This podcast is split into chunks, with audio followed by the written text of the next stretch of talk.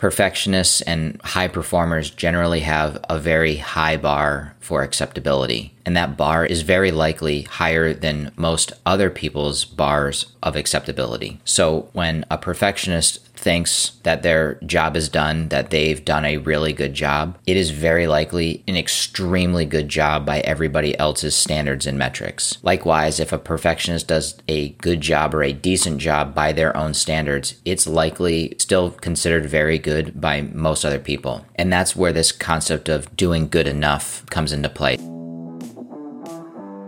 Welcome to School of Success, the podcast that will help you reach your goals and become the success story you've always dreamed of. Join us on our journey as we explore the strategies, tools, and tactics needed to build health, wealth, and personal development. Together, we'll uncover the secrets to living life to its fullest with host Brandon Hicks. So let's get started and make your dreams come true. Welcome back to another episode of School of Success. Today we are going to talk about perfectionism and how to overcome that. This is something that I actually would describe myself as as a perfectionist and recently actually on Facebook I saw somebody post about being a perfectionist and how they struggle with it. And so I think this is something that a number of people deal with and I wanted to just share my thoughts on this and something that I've been doing to help me overcome this. And like I said in the past, especially as an engineer, I would just describe myself as a perfectionist. I recognize now that I also had struggled with analysis paralysis. I would continue to tweak work or change things over and over again, put a lot of extra time into something that arguably wasn't really making it any better, but because I was always striving for perfect, I felt like I was getting closer and closer with continuing to spend more and more time on it. And that's really the challenge. The challenge for that perfectionist is that they're striving for perfect, but that doesn't exist. And that causes many people to continue to tweak and continue working on something, putting a lot of time and effort into it. And you're maybe only making it incrementally better, very, very small changes, but with a lot of time and effort. And so I was sharing this with my coach, and what he described for me, or what helped me realize,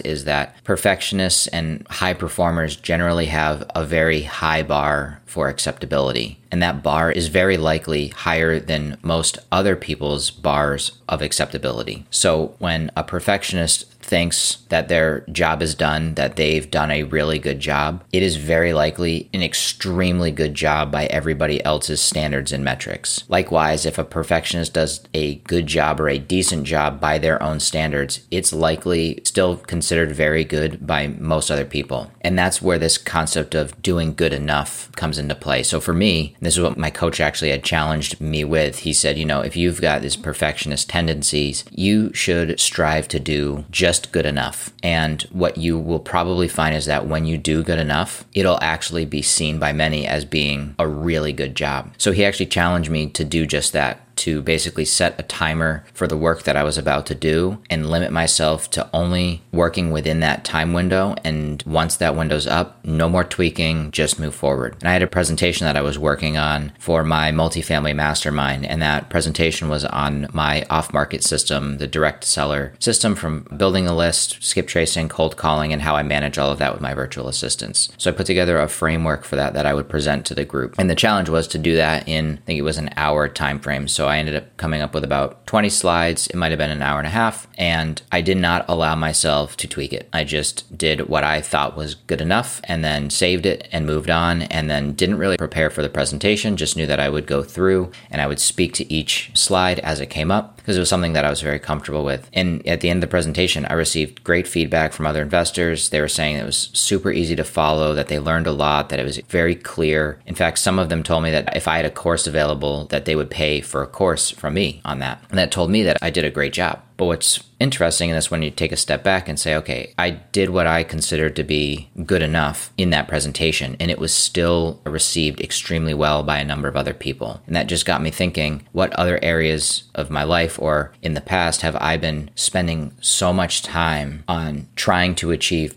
perfect when again, perfect doesn't exist. So it just made me realize that I've been spending way more time on work than I need to. And I'm sure there's, you know, some 80 20 distribution here where 20% of my time is likely resulting in about 80% of the quality of the work. And then likewise, I would then spend that extra 80% of my time trying to get that last 20% of the quality. But a fair question is, is that remaining 20% of quality actually necessary to achieve? Is that something that I actually need to do to get the message across and get the point across? And this one example here with the presentation made me realize that maybe that's not actually necessary. And if you think about it again with that 80 20 in mind, if I was spending five hours on a presentation in general, like in the past, you know, for college or when I was still working in my W 2, let's say I'd spend five hours on a presentation. The first hour is probably getting me 80% of the quality that I need. And then I'm going to go spend the next four hours tweaking, iterating, making it a little bit better so that I can get that last 20% of quality that I was striving for. And if you think about that, that's a lot of extra time for not that much benefit. And that's what I've been spending my time on. And I think it's really important that if you're a perfectionist, you maybe take a step back and think about are there areas where you are actually spending that extra 80% of time to try to just get that little incremental benefit on the quality of the work that you're doing? And so if you have these perfectionist tendencies, I think one of the best actionable steps you can take is to start setting a timer for the work that you're going to do and commit to getting the work done in that time. Not only will you benefit by being up against the clock, this is related to Parkinson's law, which says that amount of work that we do expands to the time that we allow for us to complete that work. A great example is if you've ever had to complete a project in college, you might have been given a month and you wait until the last weekend and then somehow you are able to get the entire project done in one weekend. But you had three and a half weeks before that to get it done as well and you waited till the last minute. Similar effect here. If you set a timer on your computer or your phone and you limit yourself to that, you're compressing the amount of time that you have to do that work. And what you will start to find is that you can actually get the work done in a lot less time than you originally were. So that's one benefit of setting the timer. But the second, specifically if you're a perfectionist, is that you are not going to allow yourself to continue to tweak after the time runs out. And you should give this a try and see how that work is received because if your bar